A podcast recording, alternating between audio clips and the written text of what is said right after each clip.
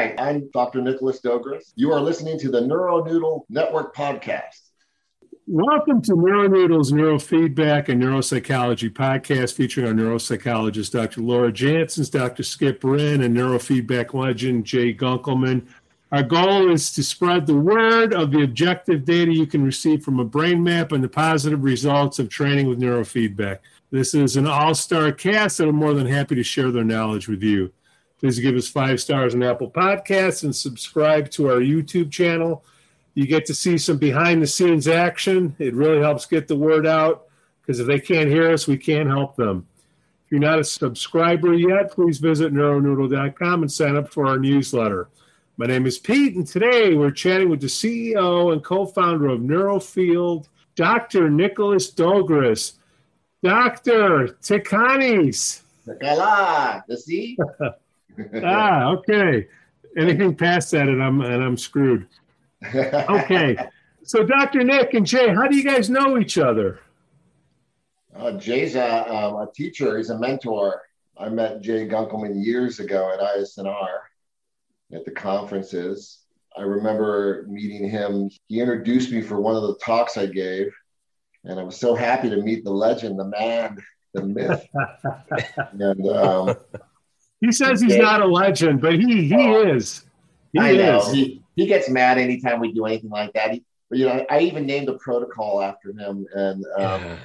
I know. See, this is the way to get him fired up. But uh, you know, the Gunk, the Gunkelman protocol is, uh, uh, uh, you know, it's it's deep in the neurofield software. It can never be removed. It's encrypted. And, uh, Highly encrypted in all seriousness, uh, Jay has been a mentor and a teacher and uh, an inspiration in the work that we do. An honor.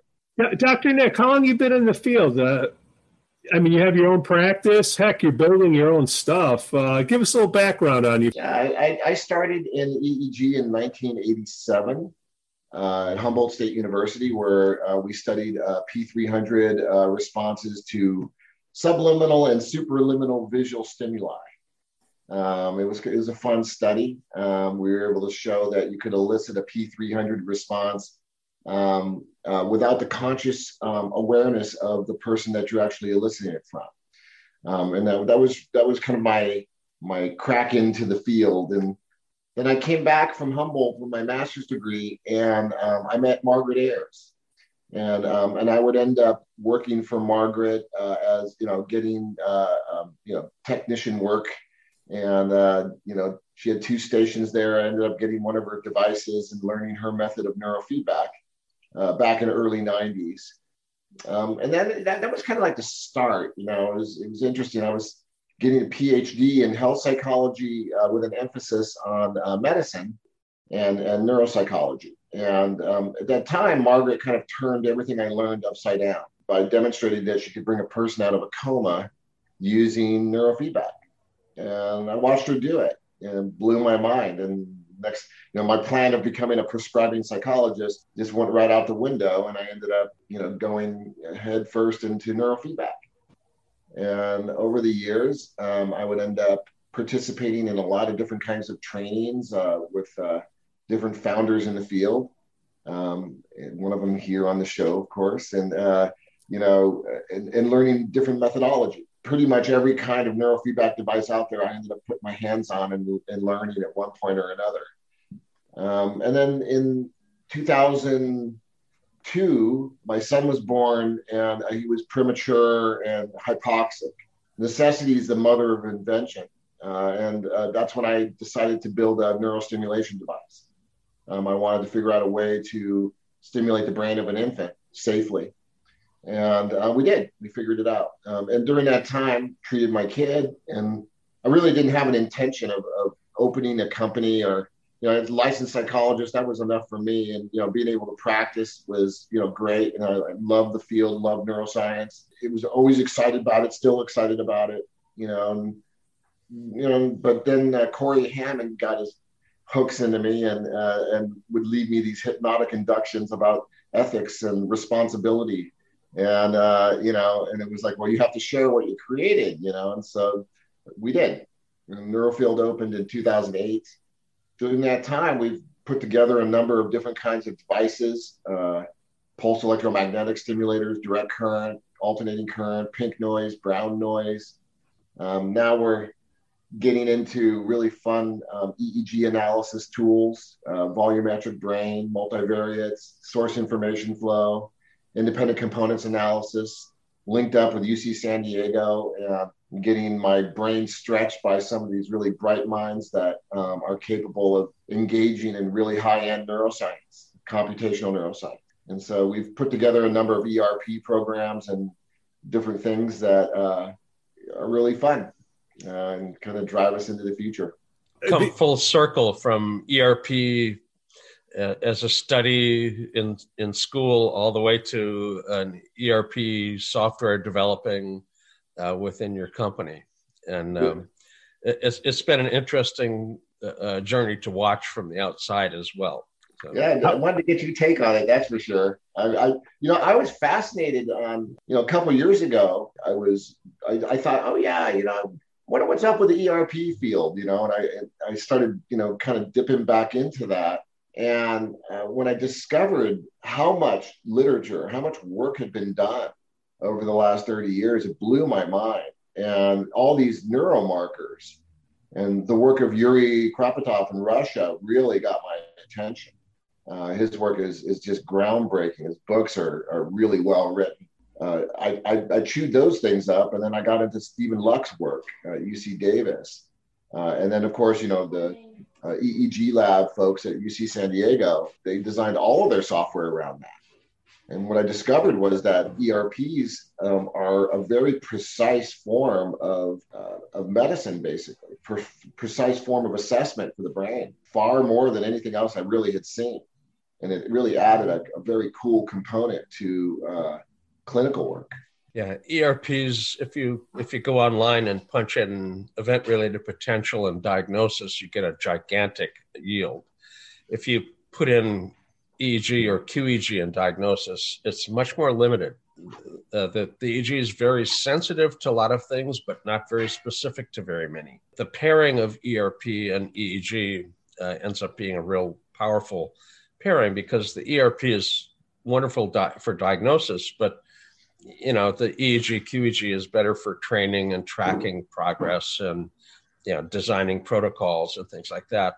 But it's not it's not the diagnostic metric. So uh, uh, combining the two, you, you get diagnosis as well as the ability to track and train and design protocols. So I'm I'm really happy to see the the pairing uh, coming the neuroscience pairing coming back into the clinical world. Um, it, it, it's a it's going to be a powerful future with the two of them together. Yeah, thank you. I, I you know, that's my belief as well, and it's um, building a bridge to neuroscience. You know, to, to academic neuroscience uh, because they have so much to offer us on the, in the clinical world, and um, and so much has been done at this point that I've been all I've been doing is is replicating their findings.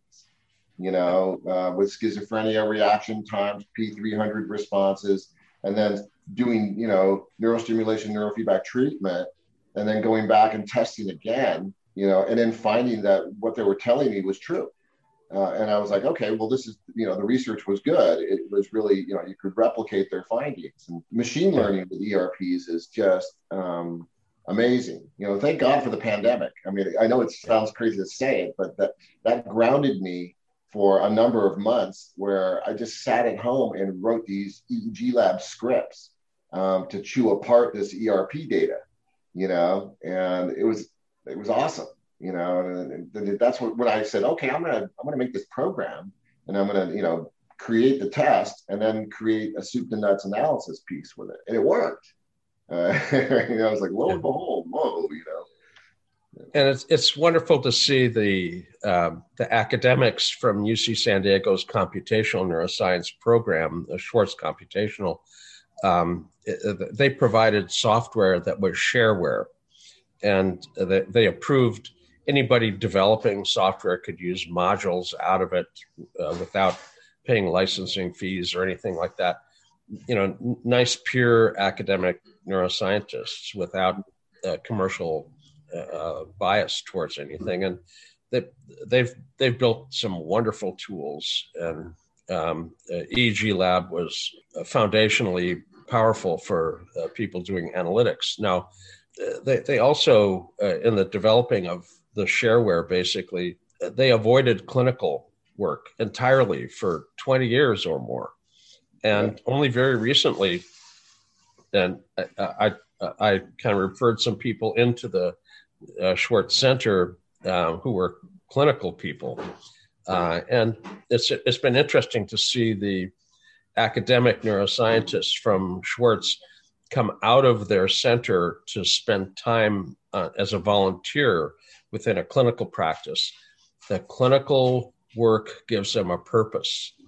All of that high level mathematical processing is wonderful t- technique, but a clinical model gives them a purpose for all of it. So they're you know they're volunteering their time in a clinical setting because it gives them that that purpose, which is I think a uh, we've leveraged them out of being you know uh, shying away from anything clinical, and I, I, think they're starting to accept the fact that their tools are uh, uh clinical tools as well.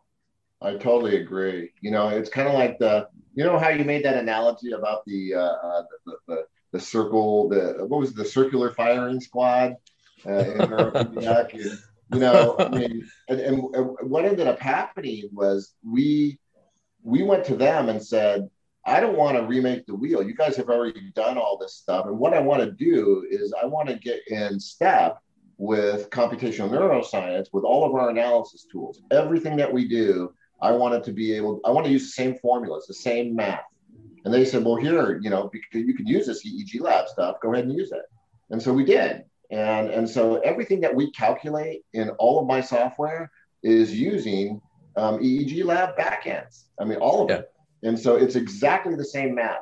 And, and I mean, I mean, the exact same formulas. And, and that it makes all the difference in the world to earning credibility and and and you know saying okay we're, this is what we're seeing clinically we want to build a bridge here um, and really you know draw the field of neurofeedback into this um, yeah. so that we can we can be in step with them and not get left behind yeah. you know because that's what i was really seeing that over the last yeah. five years there was um, there, there was attempts to um, isolate the field uh, you know, and and and that is not what we need to do in order to facilitate the evolution of this technology. And it yeah. doesn't matter about my company or anybody else's company. It's about the good that this stuff does for people and our ethical responsibility to learn and, and develop this as scientists. And so uh, that that was really the impetus in, in, in my you know my intention here over the last couple of years. It shows uh, the, the developing of the product that you've got has has really come quite a long ways. Could you talk about that with us? Could you talk about your product? Could you talk a little bit more about ERP and why we do need to know about it? We have lay lay folks on the listening in. We have professionals as well. Sure, sure. I actually gave a, a talk at ISNR last weekend uh, about it. And uh, I have a PowerPoint if you want to see it, uh, but I don't know if we want to show anything like that. But um, uh, you know, event-related potentials. You know, you have an event that is time locked. Okay, so in a lot of ERP uh, studies, they have what's called go no go tasks. And so in the task that we created, it's a matching task. When you two, when you see two goes in a row, you click the mouse one time. If you see a go and a no, you ignore. Okay, so it's like a continuous performance task, like the IVA or the TOVA. Or Simon says. Simon says, right, yeah, yeah, yeah, same kind of thing. So you, you know, you're creating something where the person has to wait for the proper stimulus to go. And so we're monitoring EEG the entire time. We're dropping markers into the record. And, and so we can we can isolate these pieces of time. And when we do that, we do it 400, 500 times. And, and then, you know, we capture 500 seconds of, of goes, for instance. And, and then we, what we do is we grand average all of that and we can see the brain's potential responses. Now, these have been outlined over the last 50 years, you know, with P1, P2, P3 responses. These were positive waveforms that happen 100, 200, 300 roughly milliseconds after the presentation of a stimulus. And so P1s and N1s are detection responses. P2, P2s and N2s are kind of like uh, you can you can discern the location of response, coupling with auditory processing and motor processing. And then P3s are kind of like executive functioning processes, where you're making a higher order um, uh, decision about the stimulus. And so what was discovered was that the P3 response, well, there's a, there's a number of different things. I mean, uh, P1s and N1s are used in hospital after a baby's born, for instance, where they, they can determine if the child is able to hear. It's a very simple test where they actually attach a couple of sensors right to the head. It takes all of about a minute, and then you can see the you can see the auditory response almost immediately if the kid is hearing correctly. And so it's an immediate test, and it's used clinically all the time. Um, in schizophrenia, uh, they find that um, most people have a, a long reaction time that's greater than 650 milliseconds to a go no go test, and they don't produce a good P300 response. Um, and same with autism. Uh, kids with autism don't produce um, a good P300 response to faces, particularly at T6. Um, and so you give them happy faces or sad faces, and they can't pick up on those social cues or prosody. And so what we did was we created this test, it's, and it's very much like a continuous performance task. And, um, and you can set what the stimulus are. We have these default ones for auditory and visual stimuli but you can actually make your own and just drop them into the test. Um, so and we so we have like targets for dyslexia, for instance. We have faces in there, and then we have the standard just regular go no go. Um, you launch the test. It takes about 20 minutes. Um, when it's done, um, then uh, it'll give you the reaction time uh, you know, and then test taking responses throughout the entire test. So you can see if a person is able to sustain their attention, whether they fatigued, whether they made a number of errors, how they made their errors, commission, omission, that kind of thing. And then you can look at um, the data. And then so you just push this button and it launches EEG Lab and it runs this script that I meticulously wrote.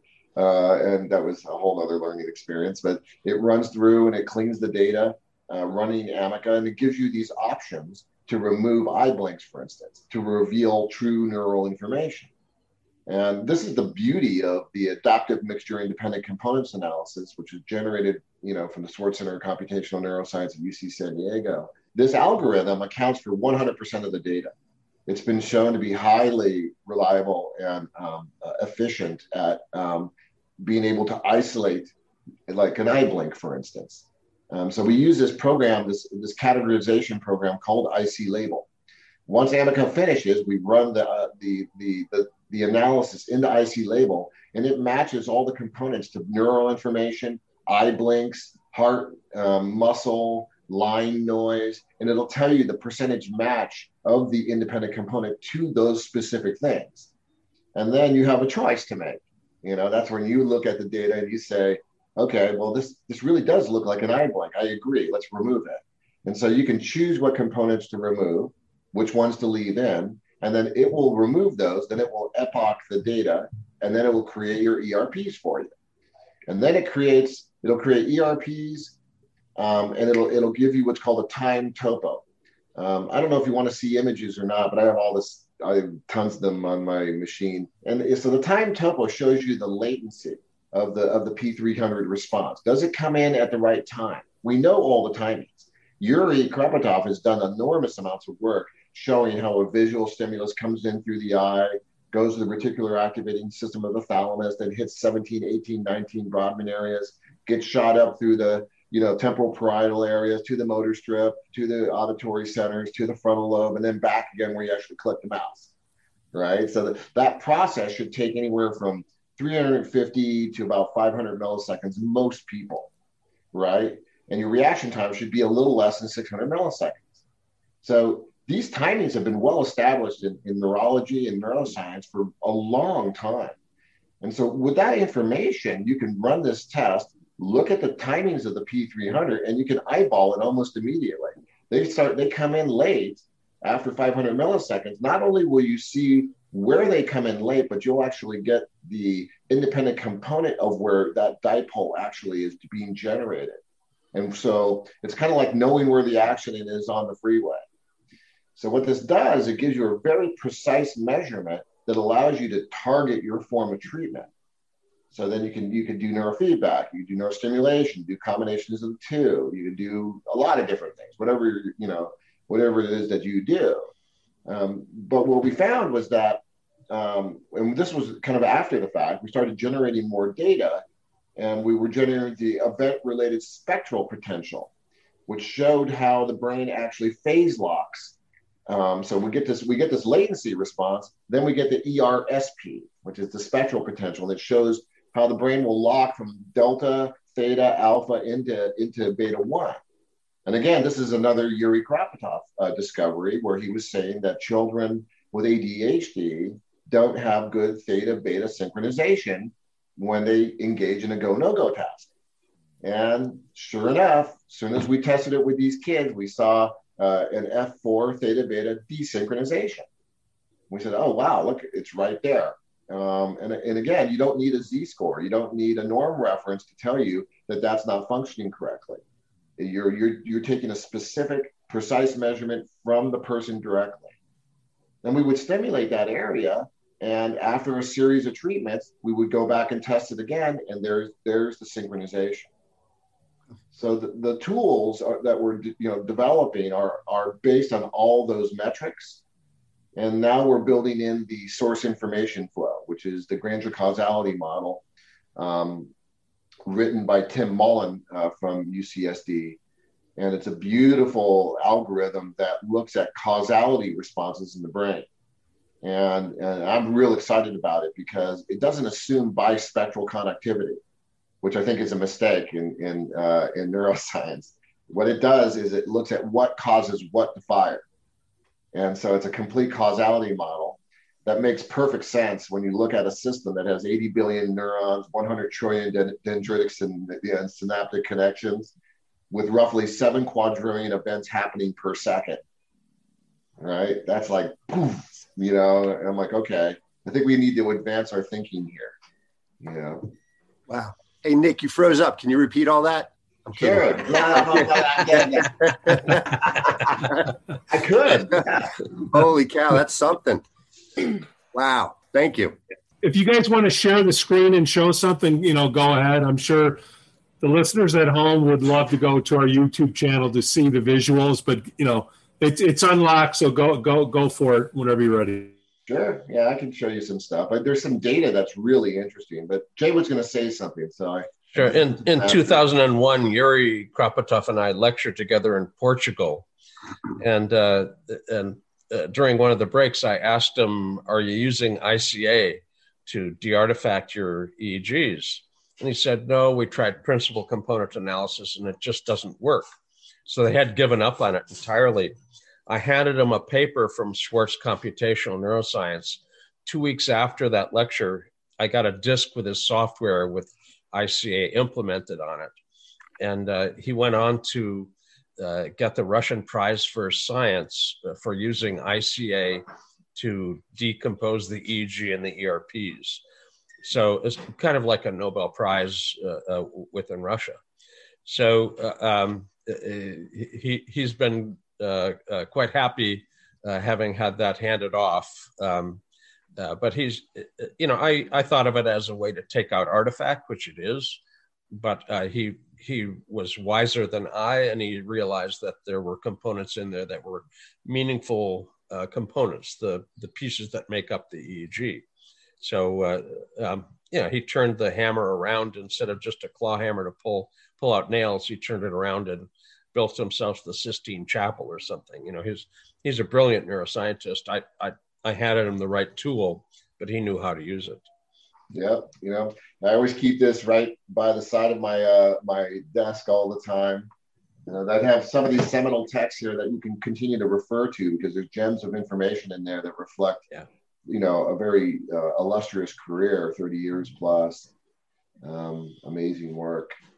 You know, it's interesting now. Now we're using the um, so the ICAR was popular uh, for years, and and recently the AMICA, uh, um, you know, which is the adaptive mixture independent components analysis, is is the is in the forefront now. Yeah, and that, and that uses um, it's advanced the you know it uses a Gaussian curve to learn the the, the EEG. The original ICA used one, and the Amica uses three.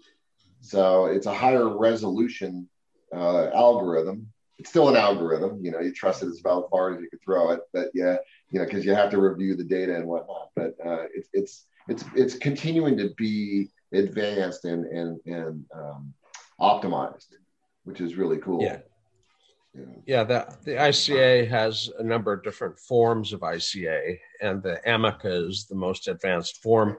It does a better job, especially taking out muscle, uh, which uh, the other forms don't really do a very good job of. Yeah, yeah, I agree. I agree. Well, let me show you some a couple pictures, um, if you guys are down with that. Uh, this was uh, the presentation I gave the other day.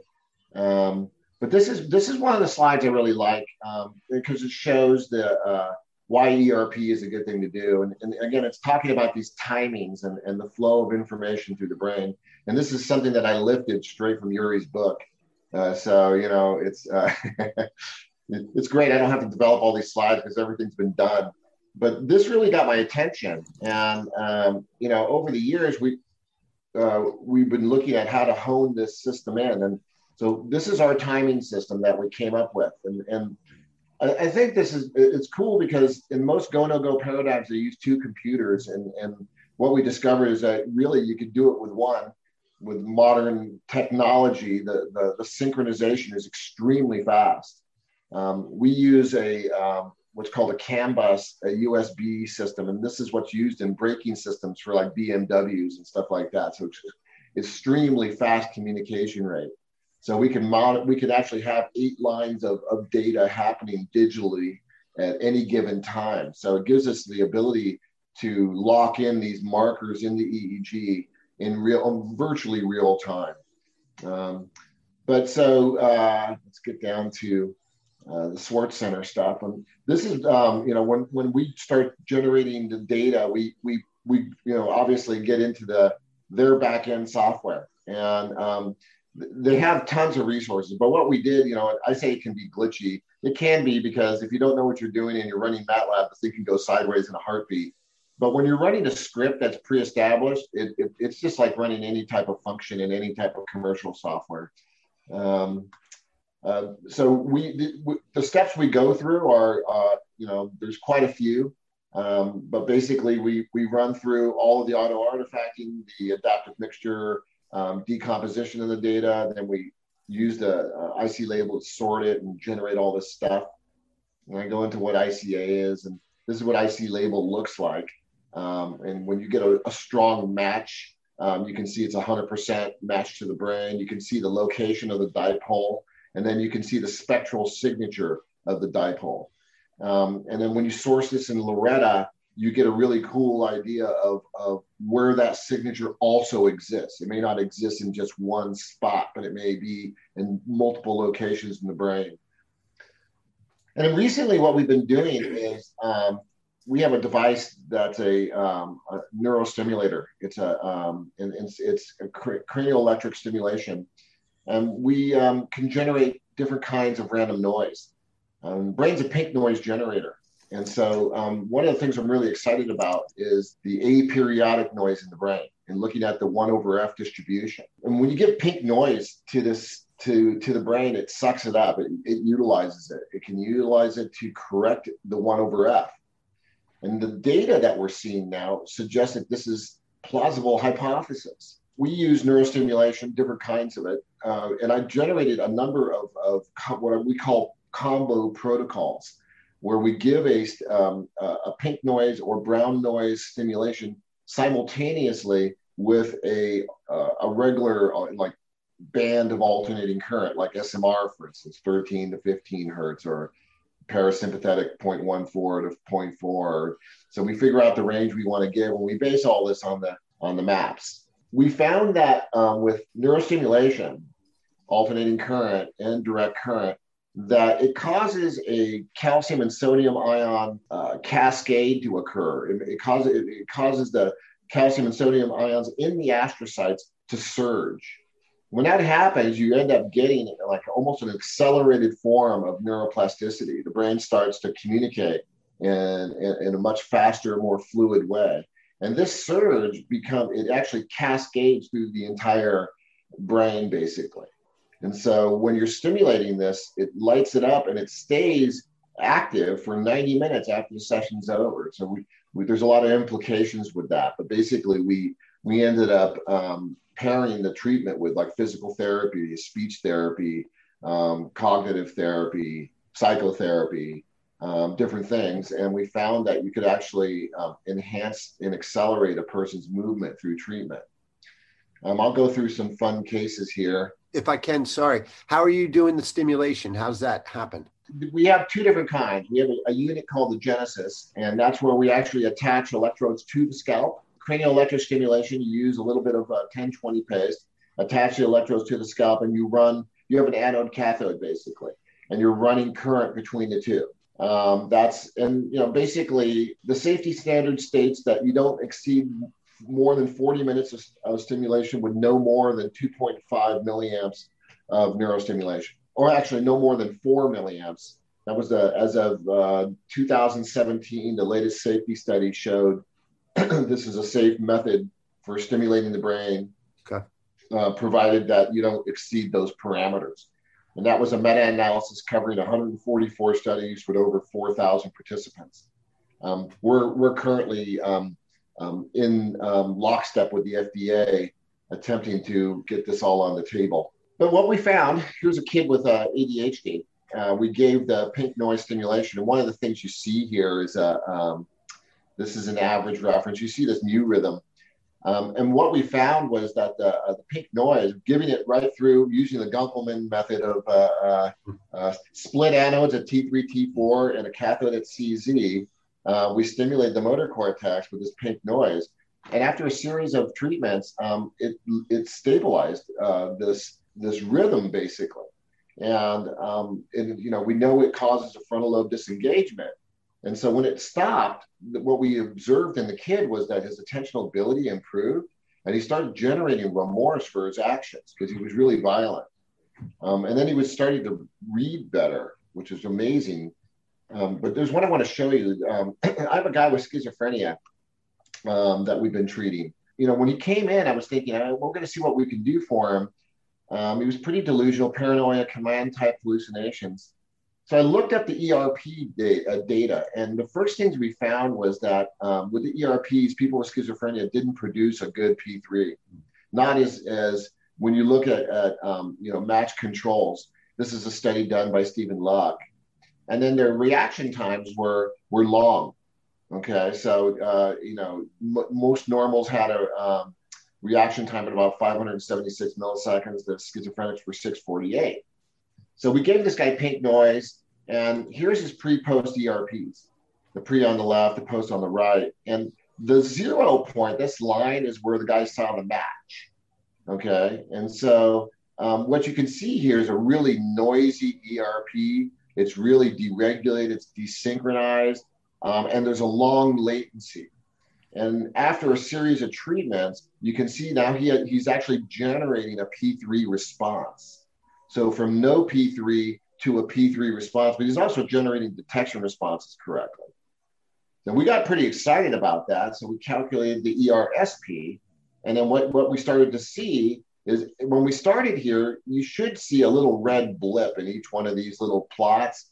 And what you're seeing now is a potential response that's starting to occur throughout his brain.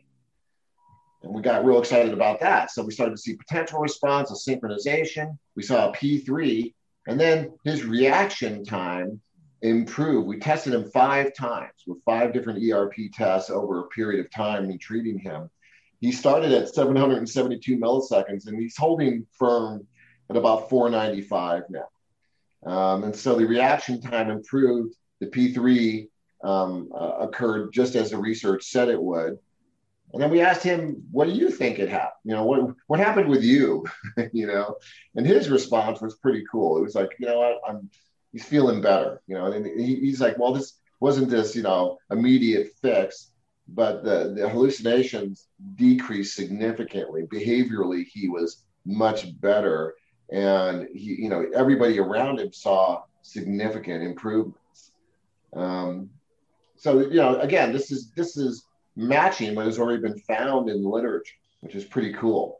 Um, there's so much more. You know, we have cases on alcoholics and Dirk de Ridder's work uh, looking at P300s with alcoholics. This is an alcoholic um, that we saw the pre-post, and you can see how this P300 here is really dirty. It's desynchronized, and after serious uh, treatments, the brain just gets in lockstep. And then we saw the uh, the synchronization here was just gangbusters with this guy. You can see how now you have the red potential response in every one of the of the regions measured. Um, again, it's not a Z score. You can see this immediately. And then behaviorally, the guy's like, "Yeah, I feel a lot better." Here's a person with bipolar disorder. This one was dramatic. Um, she actually came to me and said, "You have to prove to me um, that I'm not um, uh, I'm not crazy because I'm feeling so much better." after 18 years of, of uh, significant bipolar 2 um, her brain literally stabilized and it was it was remarkable to see i didn't believe the data we ran it several times are you seeing any effects with uh, dementia you know what we um, we don't have any data on that yet um, but i you know uh, right now i just got a new case of a um, 89 year old male with um, um, significant movement issues. And so we're going to start there. But the data, when you look at the um, when you look at the data regarding the aging brain, um, current, you know, direct current stimulation and alternating current has been shown to um, be effective in, in improving neurogenesis and, and facilitating it. And because it causes a hyperperfusion, by stimulating cells, you get more blood flow, more oxygen, more resources into the system. And for the aging brain, it helps to reduce symptoms associated with aging. You know, and so there's there's studies around that that have been done. Um, you know, in America, we're behind the curve. Uh, you know, because you know, if you look at Russia, the UK, the EU, Australia, Canada, Japan, every one of those nations have, you know, they, they've all um, implemented the use of, of neurostimulation and it's publicly available. Um, so, so Dr. Dogris, yeah, I, I have this question for most everybody who comes on here. So my background is maybe a little more of the traditional psychology, I've done a lot of psychotherapy for you know a number of years and then got into neuropsych. So I you know, Skip and I went to the same training program, and so we know a lot about the geography, you know, of the brain and things like that. And we do, you know, the traditional testing, and we do have continuous performance tests that we use and other no go no go tests. Um, and so all of this is, is super compelling, but it has has this feel um, of it's kind of this underground science. You know, if we start talking about these things with other uh, run of the mill, we'll say uh, psychologists, they, they kind of look at us like we're nuts or, you know, show me the data, show me more data. And I still don't believe you, show me, you know, triple blind data. Um, so, you know, my, my question is, you know, you're having awesome results. You're able to, you know, look and make some diagnosis based on these, these uh, potentials. The, the question is just generally like, why, why isn't it in the US more? Why isn't it more uh, common and what do you think is holding it back besides money like we, we've talked about that a lot is do we can we back up the studies do we have the money to, to, to finance the studies obviously we don't um, can you can you say what else you think might be holding all this information back Sure, you know, I, I, and I, I, agree with you. I think that you know I have a Dropbox uh, uh, folder of, of documentation. You know, you know, because my company is um, you know, we are headlong with the FDA right now, attempting to get these neurostimulation devices. We have one of them that they've registered, and we're we're now FDA registered. Actually, two of the devices are registered. We have a third in the pipeline right now, and so none, it really hadn't been done with direct current in the United States. Um, you know, and so that's that's an interesting thing. And we're looking at like why you know uh, because i in my dropbox you know when the fda is talking to us they're saying okay you have to prove this. You know give us the studies. I'm sure i'm like sure. I have literally um, a dropbox uh, i think there's about almost 500 gigabytes of documentation in that folder um, of established studies that have been done around the world for the last 25 years in other countries. When I named off those other countries, those are countries that are doing active research and have been doing active research, you know, and it's all available. People just haven't been digging around looking for it because it hadn't been something that was really um, above board around here. It is an underground kind of thing. People are going, well, you know, what's this neurostimulation stuff and how legitimate is it? I'm more than happy to show you a ton of studies. You know, that's why I reference the, the ERP books are, are great because, you know, the ERP science is already done, but the neurostimulation science is well established. You know, there's tons of, of meta analysis showing equivalence of TDCS, transcranial direct current stimulation, transcranial alternating current stimulation for the treatment of depression, that's equivalent to RTMS. You know, and and one of the reasons I think it really hasn't been, uh, it, it, it's starting to get out there in in a big way, and I think it hadn't hit the mainstream uh, because uh, it, there was no company that actually facilitated the clearance of a TDCS device in the United States. Yeah. To date, there is nobody that has done it. Nobody. And so it's just like mind blowing when you can walk into a pharmacy in Munich and pick one up that's equivalent to what we've uh, generated and buy it over the counter.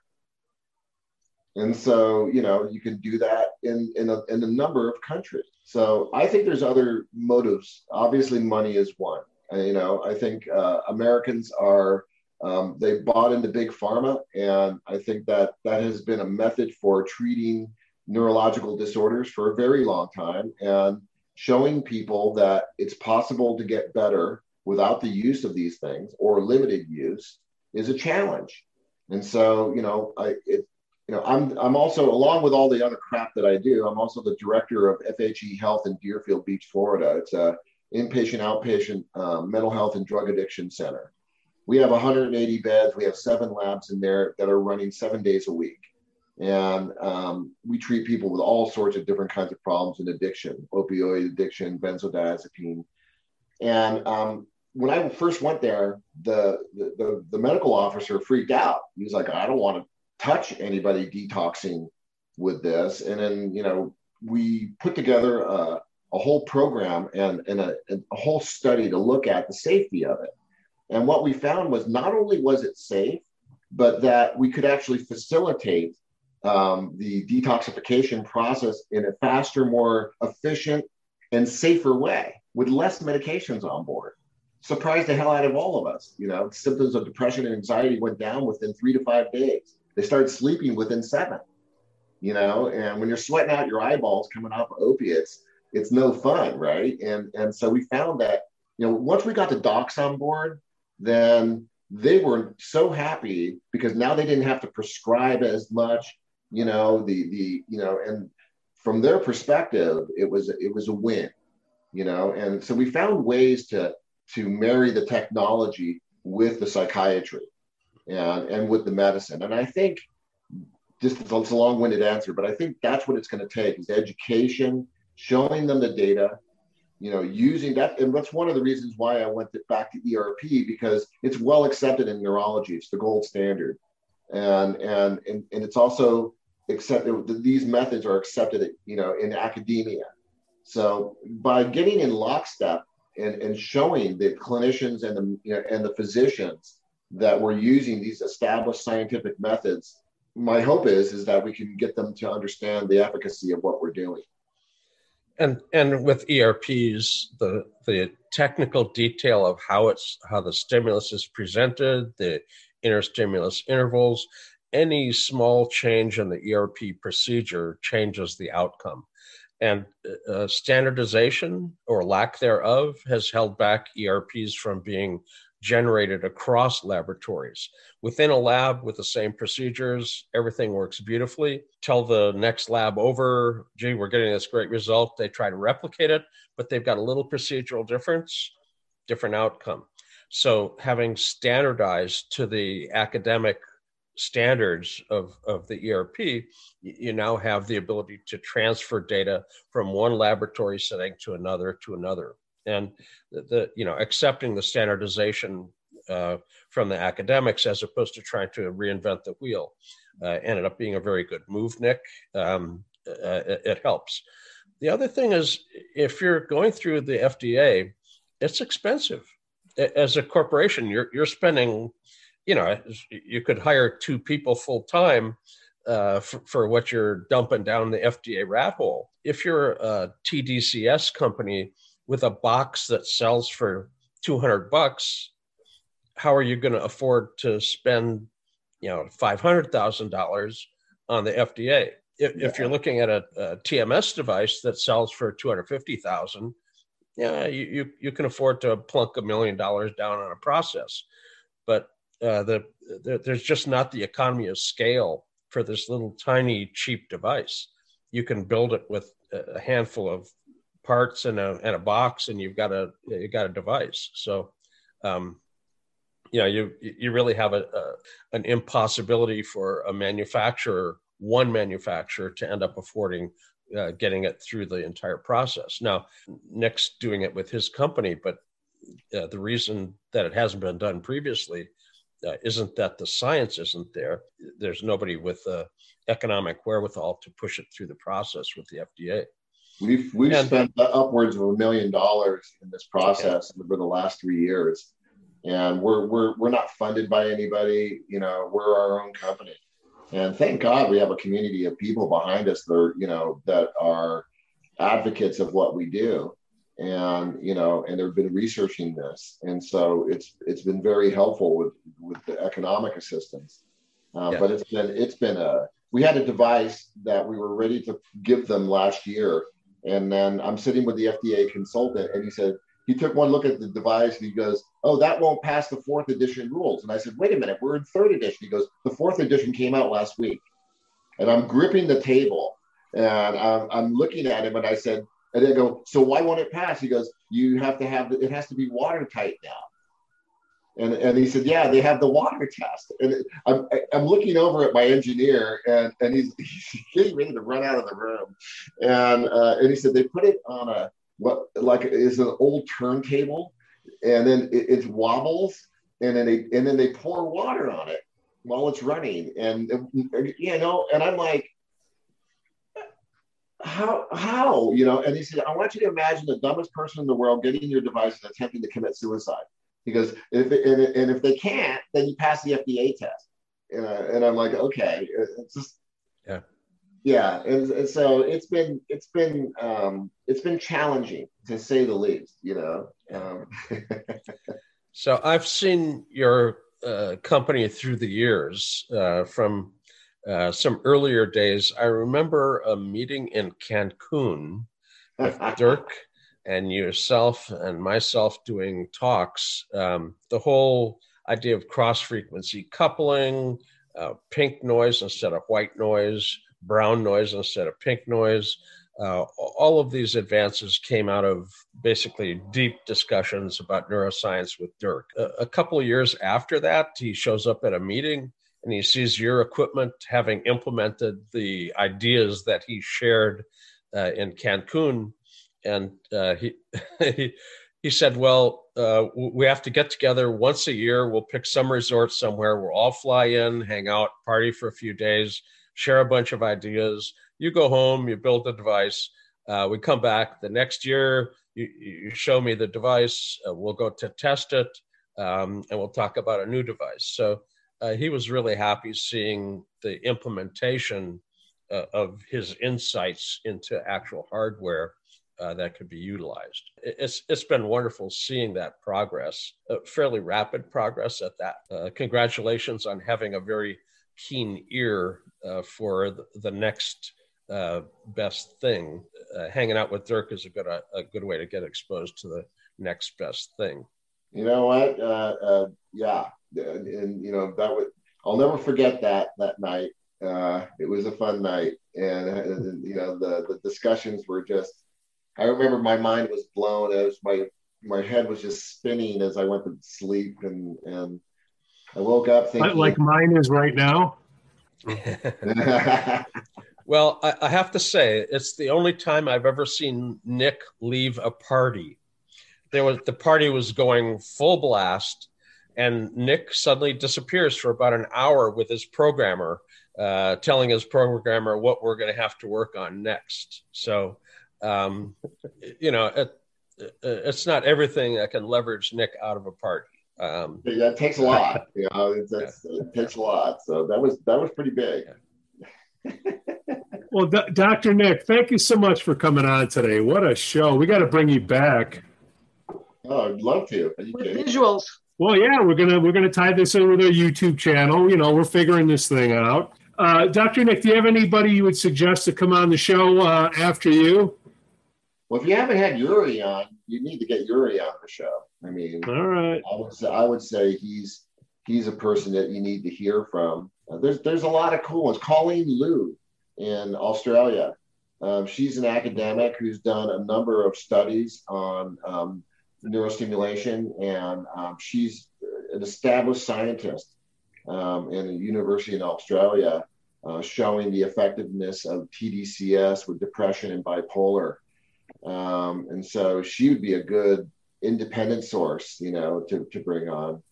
There's okay. a lot. Of, there's a lot of cool people. I haven't had Dirk on. You know, you got to get Dirk on. He's a fab, fabulous person and um, an amazing neuroscientist and neurosurgeon.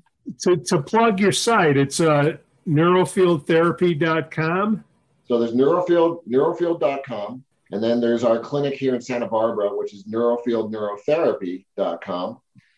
And then we have our school, uh, schoolofneurotherapy.com, um, where we, uh, you know, we have the QEEG certification course that you can take online and our neurostimulation uh, um, classes that you can learn how to do what we do and um, and of course, you know, utilizing our methods for computational neuroscience. Hey Nick, on yeah. I, I, know it's not directly related to you. What was the name of the treatment center in Deerfield again? Deerfield Beach. It's called FHE. FHE. FHE Health. It used, to, it used to be called the Florida House Experience, but they just now they just use the letters FHE Health.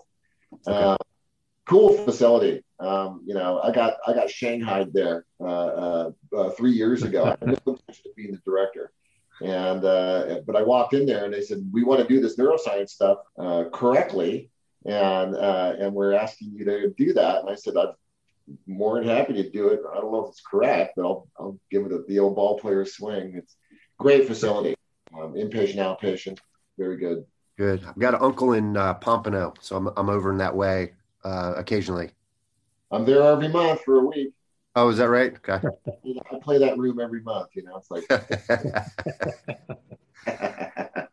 well, Dr. Nick, thank you so much for coming on. Thank you for having me. Really, that's fun. We're, bring, we're bringing you back. And thank you all for listening to NeuroNoodles Neurofeedback and Neuropsychology podcast. Dr. Laura can be found at jansons.com. Dr. Skip can be found at drskiprin.com. And Jay Gunkelman well, he's the king at Google. You can find him everywhere. He's a legend. Idea for a topic, please email pete at neuronoodle.com or leave a note or a voicemail you can do now in the link in the podcast notes below. Please give us five stars on Apple Podcasts. Subscribe to our YouTube channel. This would be a good one to check out the, for the visuals. Uh, we'll put the link in the podcast notes below. Follow us on Twitter. And hey, if you like us, buy us a coffee on Patreon slash Neuronoodle. Woo-hoo! Cue the music.